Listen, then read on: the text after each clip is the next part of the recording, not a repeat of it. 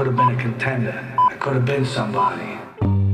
He's almost like having a second captain in the team. Second captain, first captain, whatever. Never go home, those, those, those boys. Good morning, you're very welcome to Second Captain Sunday. Oh, my David here with Murph and Ken. Hi, fellas. Good morning, Owen. How are you? I'm good. I've got a piece of homespun political advice to kick things off, if you don't mind. Oh, always good, Owen. Never trust a man who's in love with his own nickname. I'm talking about the mooch, Ken. Anthony Scaramucci. Yeah. We signed off last Sunday's show by assessing his opening weekend as White House Communications mm-hmm. Director. Little did we know, little did it's we know. It's been a bit up and down since then. Yeah, the impact he was going to have in his first full week on the job. And buried deep inside his jaw-dropping interview in The New Yorker mm-hmm. is the line, "The mooch showed up a week ago. This is going to get cleaned up very shortly, okay?" Now, as far as I'm concerned, if you are unlucky enough to have a nickname stick at any point in mm. your life, the best you can do is grin and bear it. It's probably the best advice. To actually refer to yourself in the third person and to do it by using your nickname, well, I'm starting to worry that this White House administration, guys, is beginning to show signs of careering off the rails here. This is the tipping point. A man uses yeah. own nickname. Yeah, I think he's just he's just channeling uh, the big boss, you know? That's mm-hmm. the way. I mean, Trump will say, they love Trump. People love Trump, you know, and he's he's kind of imitating that. He knows that that's what he's being. The problem being that the mooch do. is now being called the mooch, or has been pretty much from the start, by journalists and by the public. Uh-huh. So maybe the way to deal with these people is to not give them such oxygen. Ken, who well, knows? He has had a tough week. I mean, I mean, it's been reported that his wife has decided to leave him, uh, even though she just gave birth to their baby during the week. Mm. Um, he didn't see the baby, but did apparently text his wife, "Congratulations, I will pray for our child." Right. But he was too busy with a new job to to drop by. Anything interesting going on in the Sunday papers? Yeah, I, I think um, column of the day has to go to uh, Kevin Myers. He's written what I suspect will be the most talked about piece of the weekend uh, in the Sunday Times. "Sorry, ladies, equal pay has to be earned" is the headline. Um, so essentially it's a, it's a column about the current controversy over the gender pay gap at the yep. B B C, and he and he groups R T E in there as well. He notes, you know, "Female columnists in particular have angrily, the only mood many of them know, demanded equality."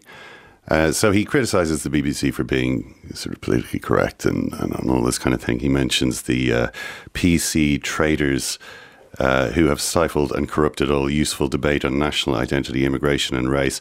Okay, so so far, so so standard, you could say. Um, and, and goes on to, to list some possible reasons why men get paid more than women in these jobs. Uh, is it because they're more charismatic performers, because they work harder, because they're more driven? Possibly.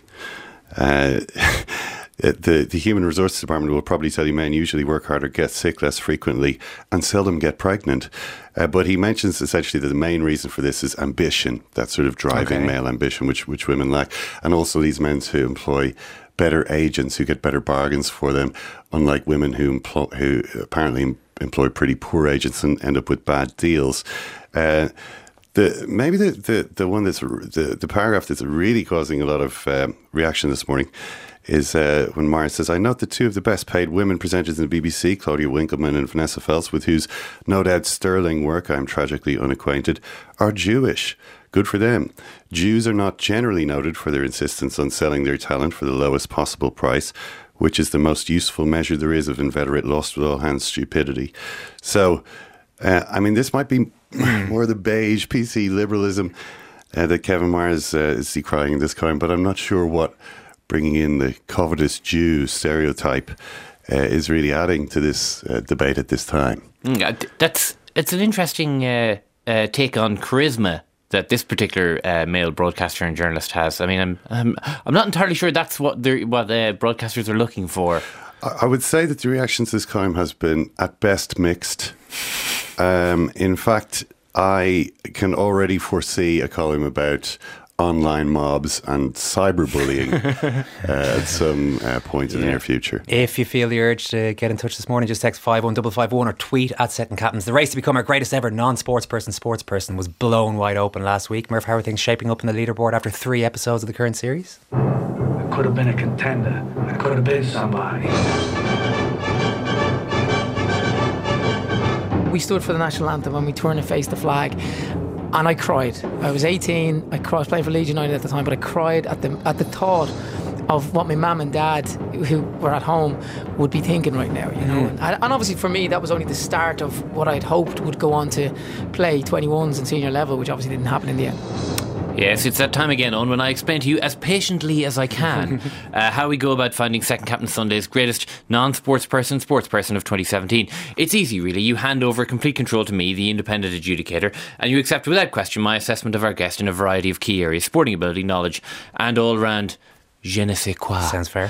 Uh, you just heard from last week's guest, Nicky Byrne, describing the highlight of his sporting career playing underage football for Ireland. He's our new leader, and even with a cruel handicap placed on him by me, his score of eighty-seven point five out of one hundred is the target for today's guest. And if not finishing last is Maurice Thing, then Maeve Higgins' seventy-two points is the admittedly low bar needing to be scaled. This morning's guest, Murph, faced with the unenviable task of taking down Nicky Byrne for top spot, is a writer, comedian and presenter of one of the most remarkable television shows out there at the moment. The Last Leg started out as a late night sort of alternative look at the Paralympic Games during London twenty twelve. It's grown into one of the biggest primetime programmes on British T V. The absolutely superb Adam Hills is popping in today. You can tweet us at Second Captains. You can text us five one five five one, email secondcaptains at r t dot i e, or just sit back, relax and take it all in. It's up to you. It's your Sunday morning after all. Adam Hills coming right up. This is Second Captain Sunday. I'm gonna...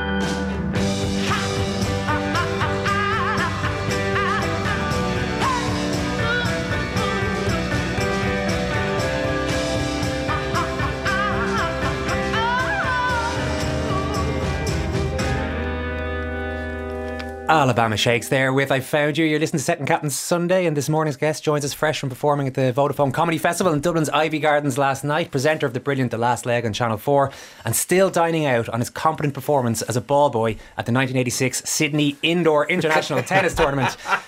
Adam Hills, welcome to the show. I'm going to say, I mean, I've been racking my brains for my sporting highlights during the week, and I've come to the conclusion... Yes, we I, gave you homework, yes. Yes, I came to the conclusion if If I had any sporting highlights, I wouldn't be a comedian. I, was, I mean, I, I gave everything a crack yeah, yeah, yeah. as a kid, uh, and as a young adult, and even as an older adult. Mm. And uh, if any of them had paid off, I wouldn't be here right now. Well, tell us, the reason you're here is for one reason only. It's to claim the prize as Ireland's greatest ever non-sports person, sports person. So we need to establish your Irish links yep. within that scenario straight away. You lived here for a few years? Uh, I lived in Dublin for a couple of years, yes. Uh, and if you, I mean, if you want to do the American thing and oh, go yeah. back through the grandparents... Uh, my grandmother on my father's side was a Doyle uh, and came from a long line of Doyles. But I've never done that. Having sp- having spent some time in Dublin, I've realised that, you know, if you claim Irishness by going back four generations, uh, that kind of loses your friends in this country. It's only when there's this assumption that oh, you know these go. people. It's, yeah. You've met the Doyles, Murphy. Sure. Yeah, yeah. You don't know a Murphy from Cork, do you? Yeah. We, we would or two, yeah. We asked our researcher, Conor Doherty, to verify this information. Not that we didn't didn't trust you on it, but it didn't take him very long, believe it or not. Murph and Ken, when Connor was a kid, he Go once on. had his he once had his bunk bed assembled by Adam Hills. Yeah. This is pre-superstar status, so a job's a job, I suppose. I wasn't even paid for it. It wasn't, um, and that's hilarious. After you saying, you know, we don't all know each other on this yeah, island. Yeah. Like, yeah, oh exactly. yeah, but you're a researcher. Yeah, I built his David O'Doherty's. Yeah, David O'Doherty's cousin. Yeah.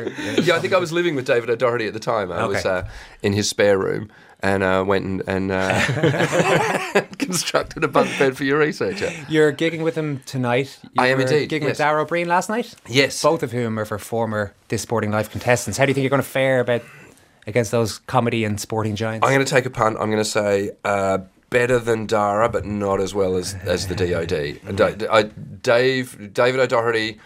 I mean, he's quite the handy footballer. Yeah. Uh, I reckon he's got some sporting. There's something, I'm sure I've had conversations with him in the past. Yeah, I'm sure he's sporting. told you that he once tackled Dennis Hickey. Uh, Irish rugby yeah, superstar. Yeah. So what stage um, of your career were you at when you moved to Dublin?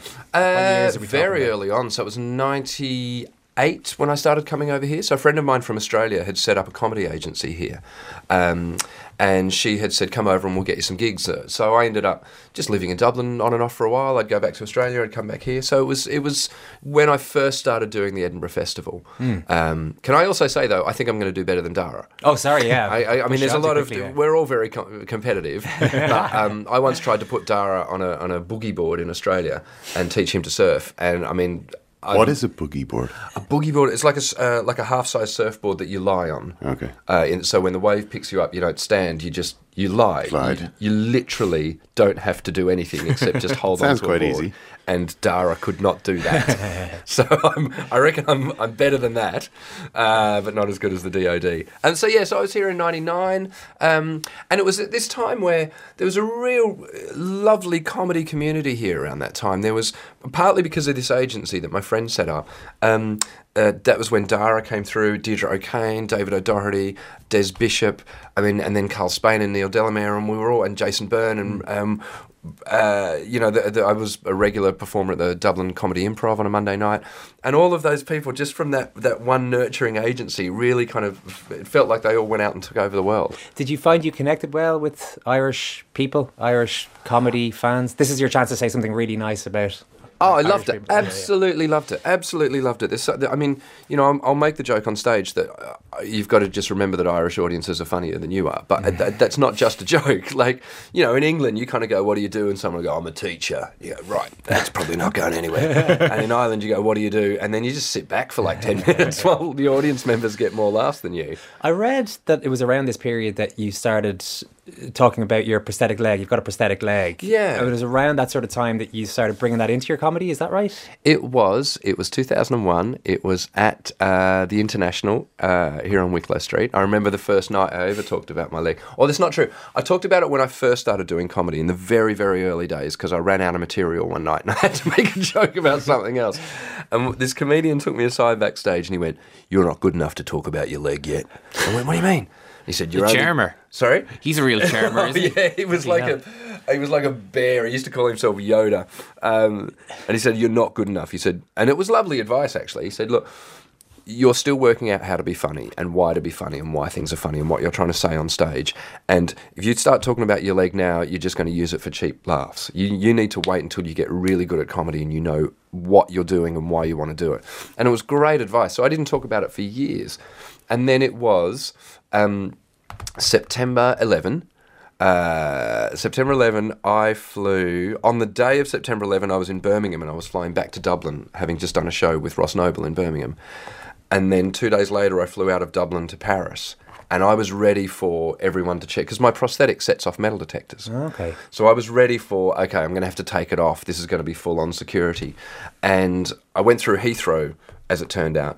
Dublin wasn't too bad. Going through Heathrow, I remember, like, setting off the metal detector and everyone coming over to have a look. Right, what's going on, what's going on? And as soon as I said prosthetic, they went, oh, I'm really sorry, mate, go. Just go, don't worry about it. And I was thinking, no, no, check it. I want you to check it. I want to make sure this flight is safe. And that was the first time I realised, all right, I've got to start talking about my foot now because people are so scared of offending uh, you know, someone who may have a disability that they will possibly let a terrorist onto a flight. And I thought, right, that's the first time. So, and then the weird thing was, the first time I started talking about it, I remember at the International, the audience, I got this feeling from the audience of like, why are you telling us this?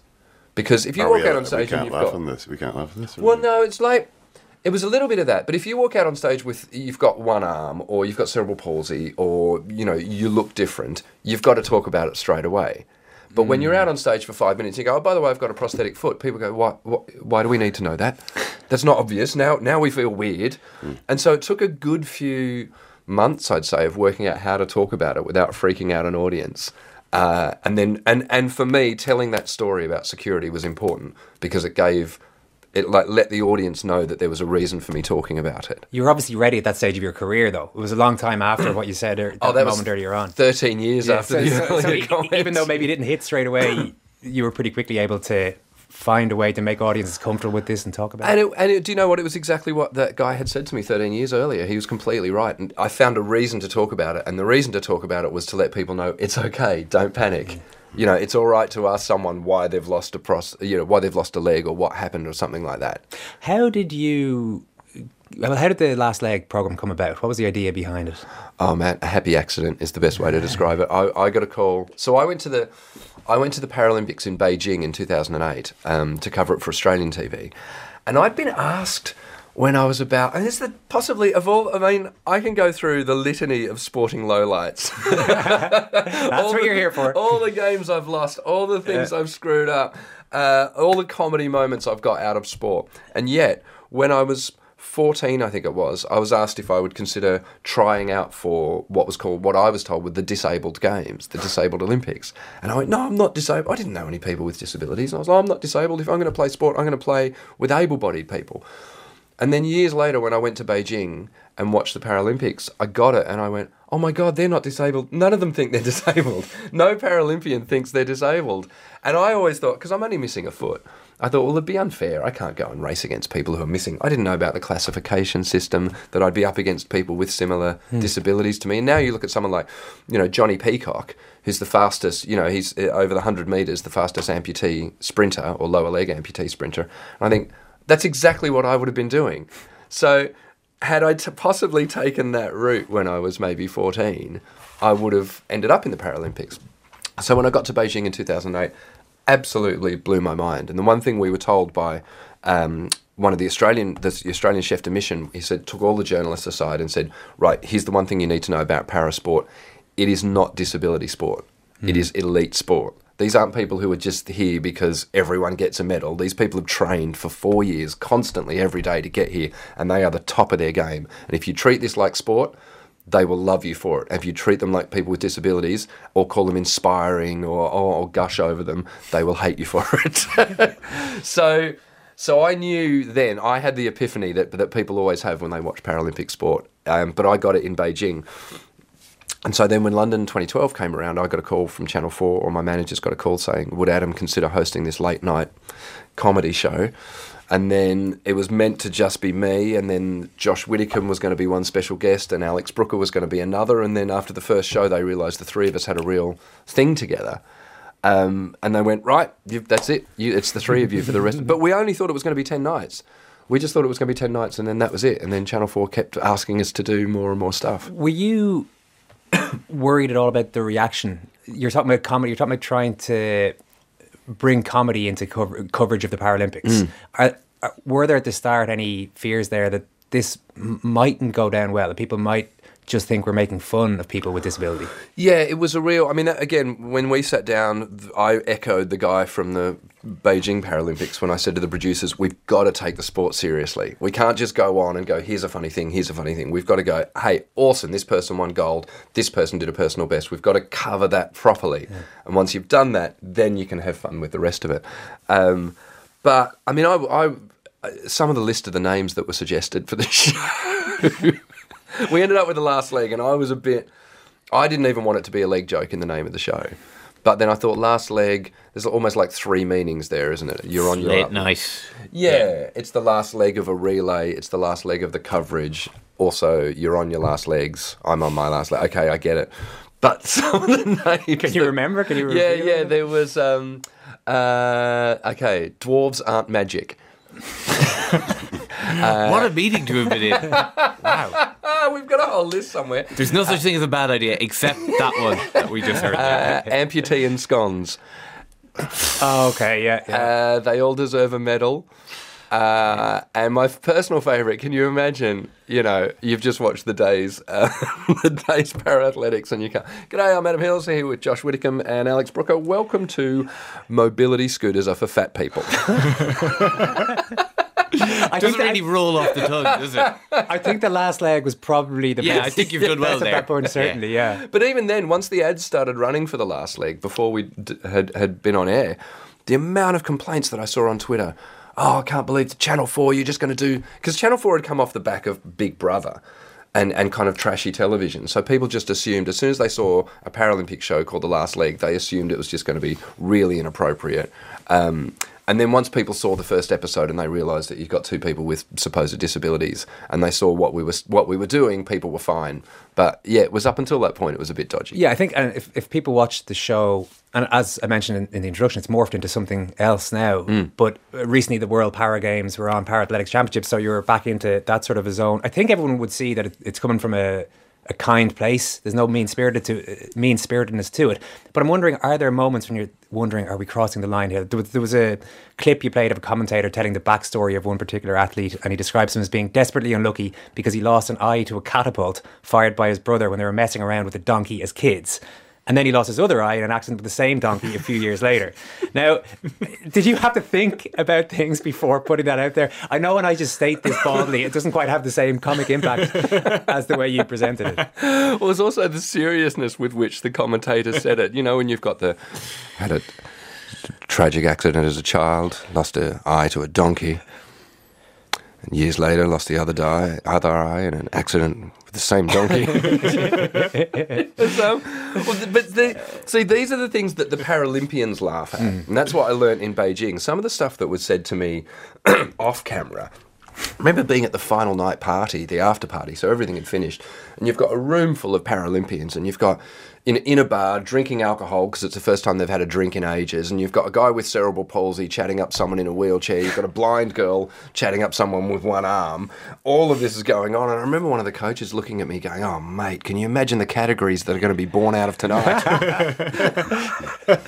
is, is that kind of the line, though? Like, the if you think a Paralympian can laugh at it, then it's it's fair enough. Or... Well, we knew when we started in twenty twelve, that's how we knew we were doing okay. When we started getting tweets, I think it was about three nights in, the Is It OK tweets came out of the blue. I think the first night we were on air, I looked at Twitter afterwards and someone said, "Is it OK to fancy some of the Paralympians because they're quite fit?" And I was like, well, yeah, why wouldn't you? Of course you're allowed to. So then the next... you really have to walk a few people through this whole process. Obviously. Yeah, and I guess, you know, that's that's...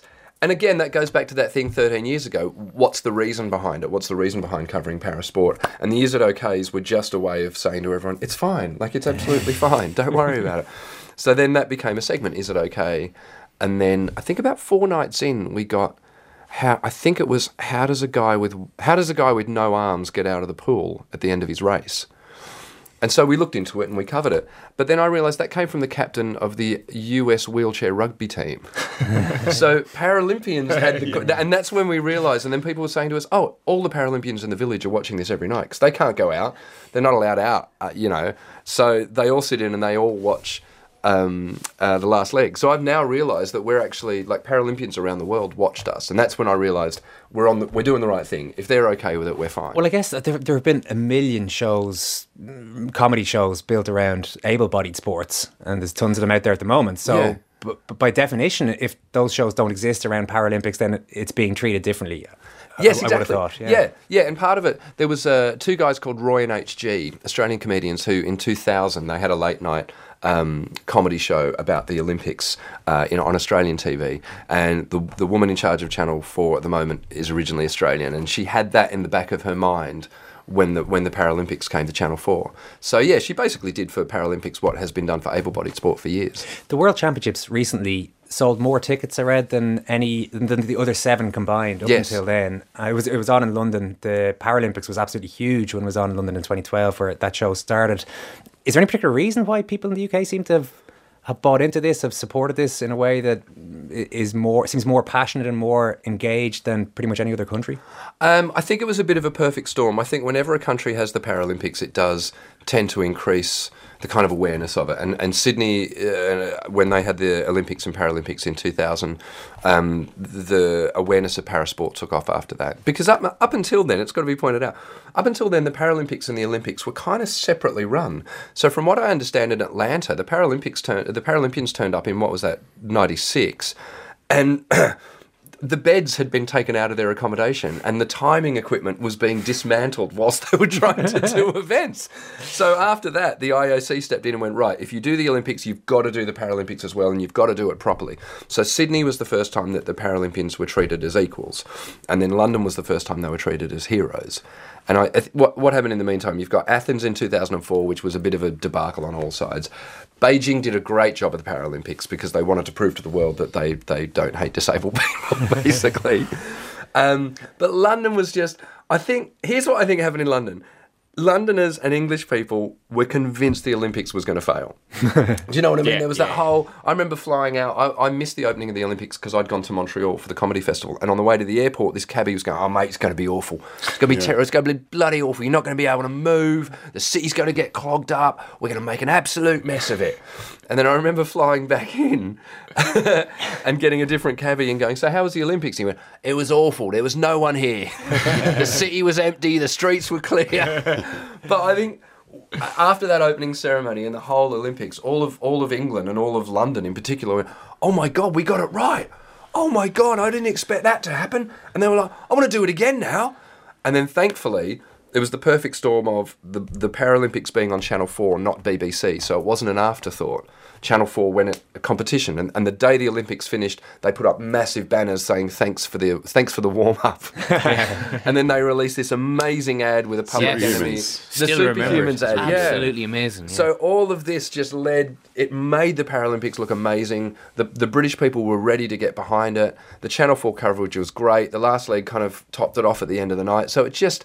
it was the end of that amazing summer of twenty twelve, and I think people just want to recapture that. And yet you still have this, as you say, well, a number of years ago there was a discomfort among people to talking to disabled people or talking to people about disabilities. Yep. And there was a survey just before the World Championship started, actually, the World Para Championships in the U K, reporting that one in four British people admit to consciously avoiding having conversations with disabled people because they're afraid to cause offence, yep. they don't know what to say, this kind of thing. Are you surprised that that still exists at that level? No. I, I know we're putting a lot of store in one survey here, but... No, I mean, we talked about this on The Last Leg, and Alex Brooker made a really good point in that, you know, a lot of that is pol- politeness. You know, it's, it's sometimes avoiding a conversation with a disabled person because you don't want to say the wrong thing. There's a, there would be a percentage of that one in four who are just overly polite and don't want to make a mess of it. And again, I think that's why The Last Leg worked and why I worked, because... an Australian stepping into the middle of that. I mean, an, Engl- an English person hosting The Last Leg would have been, I mean, I mean, well done, that chap. He's, he's, he's, well, he's, he's differently labelled, and I guess, whereas, you know. Yeah, politeness is very boring, really. Yeah, yeah, totally, yeah. But I mean, say, earlier you were saying, for instance, uh, you know, it's okay to ask me, you know, about my foot. Now, I mean, say say I, I met you and ha- somehow noticed that you had a prosthetic foot. I, I'm not sure how that would happen because it's not immediately obvious when you're walking around. But... I would, if, if I did, if it did register with me, I might be reluctant to say anything about it because, number one, I don't want to kind of give the impression that I feel you're somehow different from me. Number two, I think maybe you get asked about this a lot and you're tired talking about it and it's the last thing that I want to ask about. I mean, why are you, you're saying, no, actually go ahead and, and uh, talk to me about it? Yeah, if you want to. I mean, I guess uh, none of those reasons that you've given make me... think that's a bad thing. That's politeness. That's that's thinking ahead. That's not wanting to inconvenience someone. Mm. I mean, there was a moment last night on stage. There was a, a kid down the front in a wheelchair, and um, uh, I said, because I was talking about, you know, crowd surfing him like the Coldplay gig, which was never going to happen because he was in a motorised chair. It was massive. Oh, just on that. Sorry, that was the Coldplay gig in Dublin, wasn't it? Yes, there was a, a, a fella in a wheelchair crowd sorry, surfing yes, through the yes, place. Yeah. That's right. Yeah. Um, and so I said to this guy, "Can I ask how much of your legs are working?" And there was a, oh, but and he answered straight away because I knew it's it's it's actually fine. So yeah, if you asked me those questions, I'd be absolutely fine with it. And and what's interesting is, um, disabled people will ask those questions of each other. Like uh, we did a Last Leg episode a couple of weeks ago, and Sophie Kamlish was on, who won the hundred meters um, at the Para Athletics. She has a similar prosthetic to me, and we had a real kind of. So she was like, so what happened to yours? And I said, oh, it was from birth. And you? She went, yeah, me too. I was like, oh, my God. She said, I used to have, like, two toes on the end of mine. I went, oh, so did I. And we, we had this real bonding thing. And I think I think part of that is, is the disability, but also part of it is being an Australian and having grown up with it and just going, no, I've, I've now got to the point where I just go, no, I'm just going to go straight in. But only with disability. I will... I will hesitate on any other topic well, for exactly politics? the reason. Sorry? What, what about politics? What about that side of things on your T V show, being an outsider? Do you do you not go? Do you not feel you can have a little bit of an advantage there and that you've got a different approach to things than maybe U K presenters would have? Yeah, definitely. Definitely. I've got the outside eye. I can go back home at the end of it. I haven't grown up with politics being a, a certain way. So I'm not... We get accused of being, uh, you know, bashing the Tories over in England, but I'm not... anti-anything. I'm I'm not pro-anything when it comes to politics, um, especially when it comes to, to uh, British politics. Um, so, yeah, I, I feel, I mean, that's great as a comedian generally. Like, I, you know, when I come to Ireland, I've got ten minutes of material at the beginning of my show that I can only do in Ireland about Irish people that I picked up whilst being here.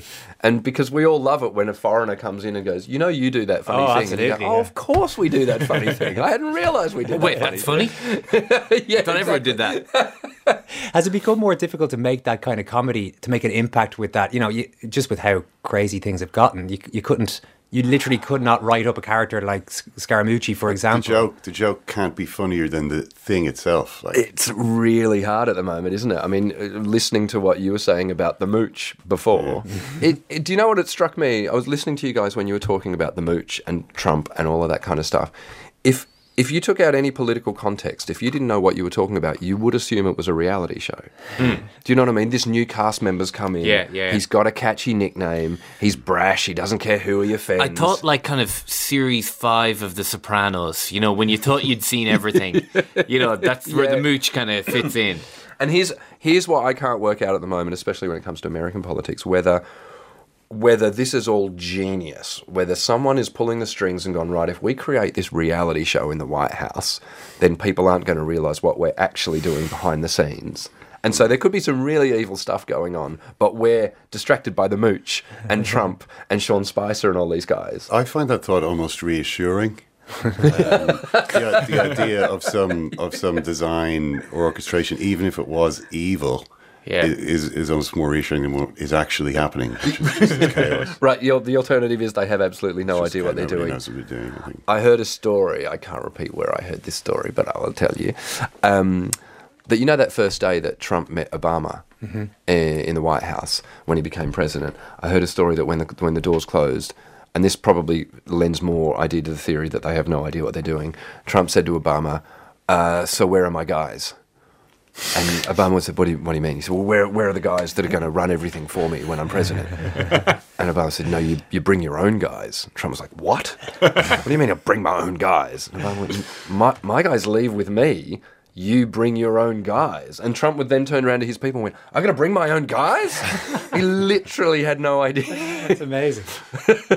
So how do I'm you terrifying, adapt but, you know, whatever. Yeah, I, yeah. How do you adapt to this? How, has has your comedy changed, and particularly within the, the parameters of, the, of a T V show, as things have gotten a lot darker? Has that changed how you approach what you're doing? It really, I mean, what what I found really interesting with Trump, because we've basically been on air every week of his presidency thus far. I think we had three off in the middle. People get sick of it really quickly. If you yeah. told, stop banging on about Trump, why are you talking about this guy?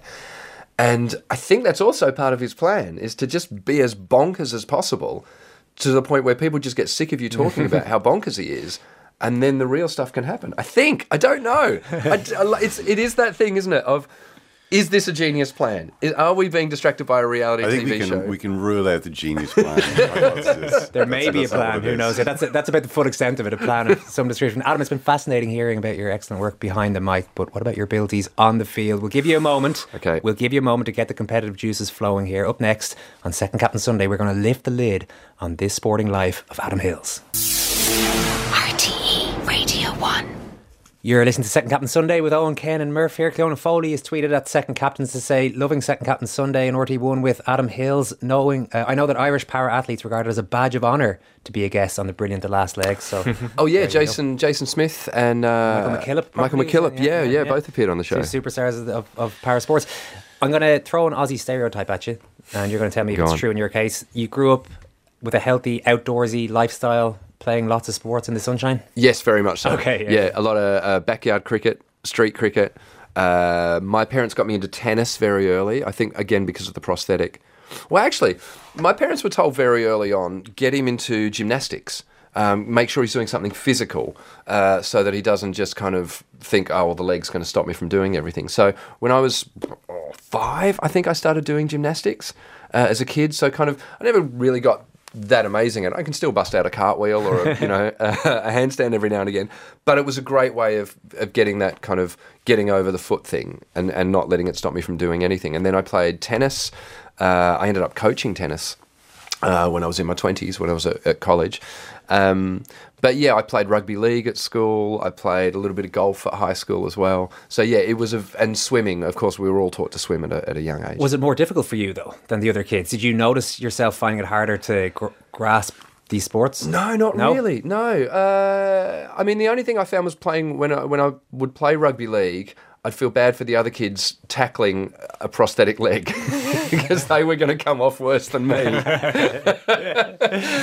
and even now, if I play football, in Kilkenny, there's always the comedians' uh, football match. Oh, at the Cat Lass Festival. Yeah, yeah, yeah. I always make sure my right uh, prosthetic is well padded up, because if anyone if anyone's shin goes into that, because it's carbon, you can run over it with a truck and it's not going to break. If you hit it with your shin, you're going to do yourself some massive damage. So I'm always very careful of that. You so know, it sounds like it was a pretty sport was a pretty healthy part of for your own for your own.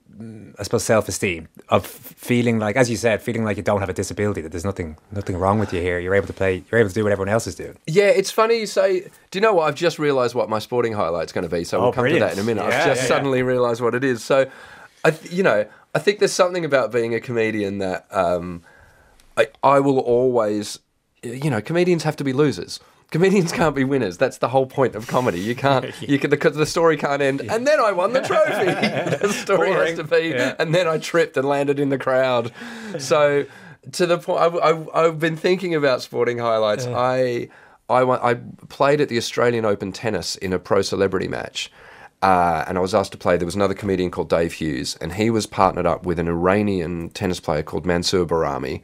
And I got there, and I was partnered up with Mats Wilander, the Swedish tennis mm. player, who yeah. I idolised, one of my idols as a kid. And I was like, I can't believe I'm playing tennis with Mats Wilander. This is amazing. And uh, we got out on the court and he said, do you want forehand or backhand? And I went, well, look, we, what do you want? You're the tennis player. And he went, no, no, no, it's up to you. And I went, no, no, no. And he went, no, come on, where are you comfortable? I said, I'm more comfortable on the backhand side. He said, fine, you should have backhand. And then about halfway through the match, he went to my side. And I went, oh, I'm on backhand. He went, oh, I normally play backhand. I got confused. I said, well, you should have played. No, no, no, no, no.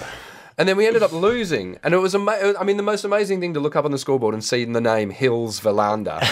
Yes, and go, yeah, we won the first set, we lost the second set, and then we lost the third set. Um, but afterwards, I was talking to my brother, who was also a, a massive tennis fan, and he went, you put Mats Wilander on the forehand side? The guy with the greatest backhand of the eighties? And you put him, what were you thinking? So that every sporting highlight that I should have is always undercut, yeah, yeah, or yeah. something like that. Um, the greatest thing I ever did in rugby league was was run along the sidelines at the the New now it was the New South Wales Rugby League Sevens competition, uh, and I was I was a cable runner behind the cameraman. So my job was to run behind the cameraman and make sure he didn't trip over the cable. Did you see where this is going? Do you know what? I did that. I nailed that job, can I just point out? But at one point, I, I really did question my career as, you know, something, someone set off downfield, the cameraman's gone off, I'm sprinting behind him. I would have been nineteen. And all I heard from the crowd was, run, cord boy, run. so... So every every, boy. every little sporting thing, I've, I I just I, and for a start, I'm not great at competition. I, I I do get a little bit nervous. The best tennis I ever played, I'll be honest, was when I was either was when I was still drunk from the night before, because the nerves were gone. But I, even when I played that thing with Mats Wilander, I could feel, you know, when you watch a tennis player choke, mm. and you think how how how does that happen when you're standing there and you've got Mats Wilander. You know, he's serving in particular. I remember one serve he hit and Dave returned it and I missed the volley and it was an easy put-away volley. And I turned to Mats Wilander as a joke and went, shouldn't miss volleys like that, should I? And he went, not when I'm serving. Right. right. Okay. And then and then every muscle in your body tightens up and then you're on a court, there's a thousand people watching you, you've got Mats Wilander there and you're trying to serve and you're trying to raise your arm and you go, what? Is there concrete in my veins? Even so, your ball boy experience, I believe, that I referenced earlier on, wasn't an altogether happy one. You're exactly right. I, so I ball boyed, it was the Sydney Indoor Championships. That particular year, Ivan Lendl was playing, uh, as was Boris Becker um, and Pat Cash. Uh, and I remember my particular job was to...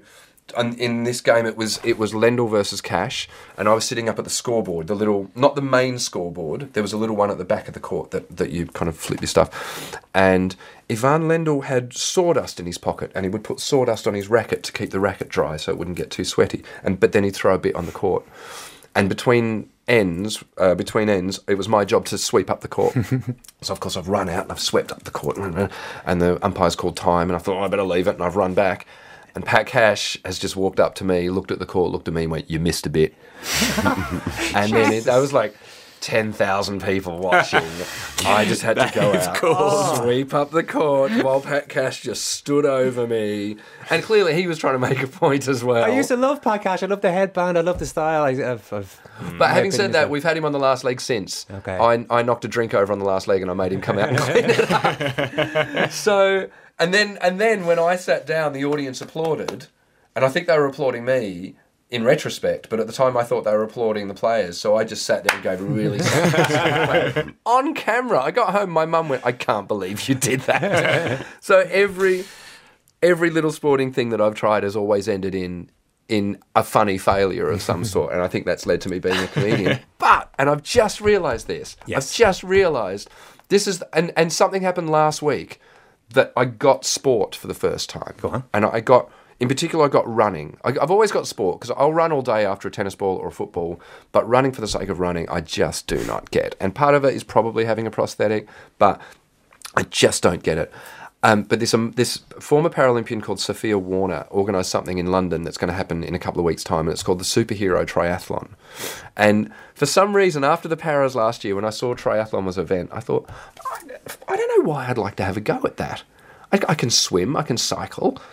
I can vaguely run. And around the same time, this thing came up, the Superhero Triathlon event, and it was for people with disabilities. And she was looking for disabled team captains. And she contacted me and said, would you be a team captain? And I went, yes. So I started training for a, tri- a para triathlon, which is a seven hundred fifty metre swim, twenty k bike ride, and a five k run. And I, I was going to the gym. I was doing it all in the gym. And then after a few months of that, she said, well, actually, you only do one leg of the triathlon oh, no. because we're asking kids, disabled kids, to do the other two legs, to compete to be on your team. So we've we've found someone for the swim and someone for the bike ride. You have to do the run. You have to do the one k run. So I started training. I started properly training. I've been going to a physio. I've been going to the gym to, to work out how to, how to nail this kind of one-kilometre run. And the last, when I ran on my own in the park, I was about six and a half, seven minutes. And I went, ah, okay. And then when I ran on the treadmill with a physio, he went, okay, you could do this in five and a half. And now what's happening is the, the triathlon's in two weeks' time, but I have to go back to Australia because of a, a visa issue. I have to go back and get a new visa. And so Sophia said, how about we don't want to let the kids down. You come out to the park, you run your kilometre, we'll film it and we'll play it in on the day. So last Monday I went out, it was Dorney Lake, uh, the west of London. They'd, they'd, the track was all there. I was ready to do my K. And she said, what time do you think you're going to do? And I went, look... if I do six and a half minutes, I'll be happy. Mm. And she went, okay, well, my best was five oh nine. And I went, well, there's no way I'm going to do that. I ran my absolute guts out, and I got back, and she went, you just ran four forty-eight. I've never been wow. so happy in my life. Well, that's got to be the sporting highlight. I yeah. think that, that is, and it's taken me till now to get there. Only achieved in the last couple of weeks. Incredible stuff. Adam, you've got a gig to prepare for tonight, so let's yes. not keep you in suspense any okay. longer. There's no more you can do at this point anyway. Your destiny is out of your hands. It's okay. time now, ladies and gentlemen, to rank this sporting life of Adam Hills. I could have been a contender. I could have been somebody. Okay, I will now pass you over to our twenty seventeen This Sporting Life Grand Marshal, Ciarán Murphy. Murph. Thank you, Owen. And it's a responsibility, obviously, I don't take lightly, this whole This Sporting Life Grand Marshal and independent adjudicator crack. So, Adam, to explain, I cruelly rate you on your sports ability, yes. knowledge of current sporting affairs, and any other factor that I see fit, and then attempt to sum up your entire worth as a human being in one number. As an indication, the man you're gigging with tonight at the Vodafone Comedy Festival in the Iveagh Gardens is David, David O'Doherty. Got eighty-five points out of one hundred last year. Yep. So you know what you should be aiming for. Uh, you have, of, you've just told us about the... Um, Uh, the the lowest ever moment in your life, which is insufficient accuracy in sweeping up sawdust for Pat Cash when you were a sixteen-year-old ball boy, which is fair enough. But I do also like the fact that you got him back on your television show to humiliate him, debase him for your own uh, evil ends. Mm-hmm. So regardless of your own personal opinion, that's still your uh, sporting highlight in my book. Your current sports knowledge centred mainly around your beloved South Sydney Rabbit Holes. Yep. Uh, and like all Australians, I believe, you count their owner Russell Crowe as a close personal friend. So I'm pretty close here. But I do have one further question to ask. Mm-hmm. And uh, I'll factor it all in uh, very quickly to my final thingy. Is sixteen not a little too old to be a ball boy? I mean, you were probably six foot one. You're probably taller than Ivan Lendl. So I, I, th- I think I have everything. Uh, uh, so it's going to be an eighty-two point total for you, which is good enough for a podium finish. Oh, wow. Can't say fair enough. Now, we have only had four guests this season, so okay. don't be getting too ahead of yourself. But third place it is. Uh, Adam Hills, this has been... your oh, sporting life. Adam, amazing. Congratulations. And, and the one big question I just have very quickly, was that better than Dara? We're going to have to research that. that no, I'm pretty certain it wasn't. I'm sorry. yeah. I'm sorry. The next episode of Last Leg is on Friday night, nine o'clock on Channel four. But don't wait that long. Go and see Adam Hills tonight at the Vodafone Comedy Festival in Dublin's Iveagh Gardens. You're playing in the Comedy Hub. Indeed, uh, with David O'Doherty. Brilliant stuff. Yep. Adam Hills, you've been absolutely amazing. Oh, Thank cheers, you so lads. Much. It's Thank been you. a joy. Yeah, Thank you. Please. One, two, three, four, five, six.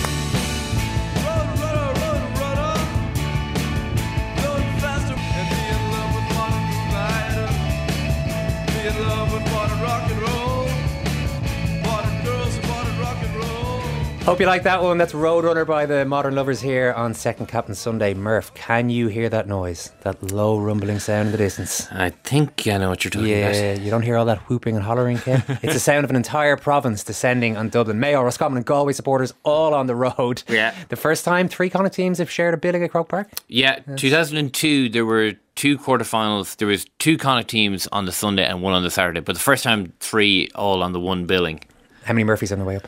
Uh, there's six in two separate cars. Mm-hmm. Uh, my brother just overtook my other brother on the M. Literally just texted me three seconds ago to say that uh, one overtook the other. All driving safely and within the speed limit. It should of be course. I mean, you're allowed to overtake. And yeah, I mean, I'm not. I'm, I'm, you know, I'm not painting the man as uh, Alain Prost hero. Interesting mid eighties reference by me there. yeah. All right, I think we've got to go at this stage. So uh, we will be back next Sunday morning. If you don't want to wait that long, why not have a little look at second captains dot com, where you can hear us broadcasting from our own studios every day during the week. Marion Finucane is up next. Big thanks to Sheila Vale on sound, to Mark Horgan and Simon Hick producing, Conor O'Doherty research. Thanks, Murph. Thanks, Ken. Thank, Thank you all. Thank thanks you very much for listening. Go and see Adam Hills tonight if you're in Dublin. He's brilliant, as you heard, for the last hour or so here on Second Captain Sunday. Have a good one, folks.